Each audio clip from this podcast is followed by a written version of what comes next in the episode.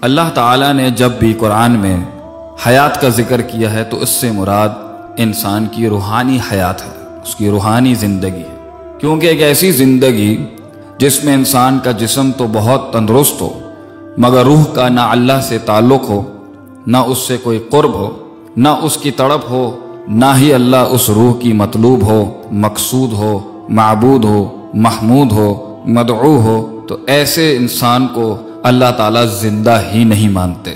اللہ کا قرآن ان کو مردہ کہتا ہے۔ کیونکہ جس انسان کا دل اللہ کی یاد سے زندہ اور منور نہیں، اس انسان کے جسم کا بھی اس دنیا میں کوئی حال نہیں۔ ایک مقام پہ تو اللہ اس کو جانور سے نیچے درجے پر لے جاتے ہیں اور ایک جگہ اسے مردہ ہی کہتے ہیں۔ یہ دونوں آیات کے اندر انسان کو جو القاب ملے اللہ کی طرف سے مردہ ہونے کے یا جانور سے بدتر ہونے کے، اور یہ کوئی عزت کے اور احترام کے الفاظ نہیں۔ یہ اللہ کی طرف سے انسان کے لیے سوچنے، سمجھنے کا مقام ہے۔ اللہ فرماتے ہیں ولاقت وَلَقَدْ ذَرَعْنَا لِجَهَنَّمَا كَثِيرًا مِنَ الْجِنِّ وَالْإِنسِ۔ لَهُمْ قُلُوبٌ لَا يَفْقَهُونَ بِهَا، وَلَهُمْ أَعْيُنٌ لَا يُبْصِرُونَ بِهَا، وَلَهُمْ آذَانٌ لَا يَسْمَعُونَ بِهَا۔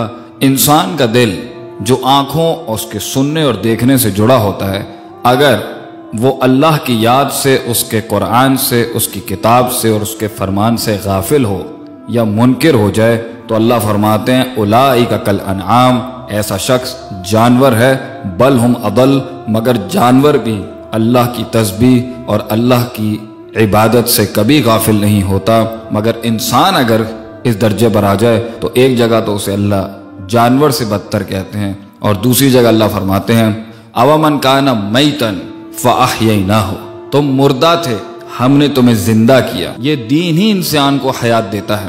اس کی روحانیت کو، اس کی عقل کو، اس کی فطرت کو، اس کی سوچ کو، اس کے افکار کو، اس کے عقائد کو، اس کے انقیادات کو، اس کے ادراکات کو، اس کے احساسات کو، اس کے جذبات کو۔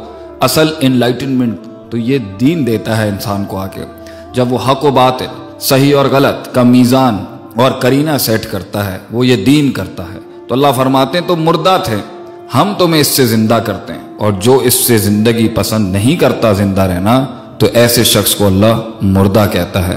اگر ہم چاہتے ہیں کہ ہم اس مردہ زندگی سے جو بے جان ہو جاتی ہے، جس میں کوئی سکون، اطمینان اور راحت نہیں ہوتی، ہمیں اللہ کی دین کی طرف، اس وہی کی طرف رجوع کرنا پڑے گا۔ اس لیے تو اللہ نے اس وہی کو روح ہی کہہ دیا ایک جگہ پر، وہ روح جس سے انسان جب وہ ماں کے پیٹ میں آتی ہے تو بچہ زندہ کہلاتا ہے، جب وہ نکال لی جاتی ہے تو انسان مردہ کہلاتا ہے، جب وہ پھر ڈالی جائے گی تو انسان زندہ کر دیا جائے گا۔ تو یہ روح ہی ہے جس سے انسان کی زندگی کا تعلق ہے۔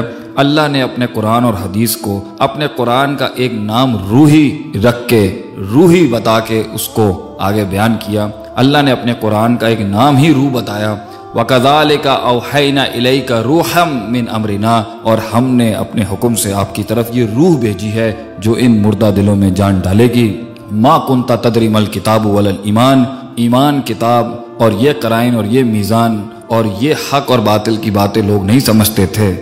ولاکن جال نہ نورن اور ہم نے اسی روح کو ایک طریقے کا نور بھی بنا کے بھیجا ہے۔ تو نور سے آپ دیکھ سکیں گے اور حیات سے آپ چل سکیں گے۔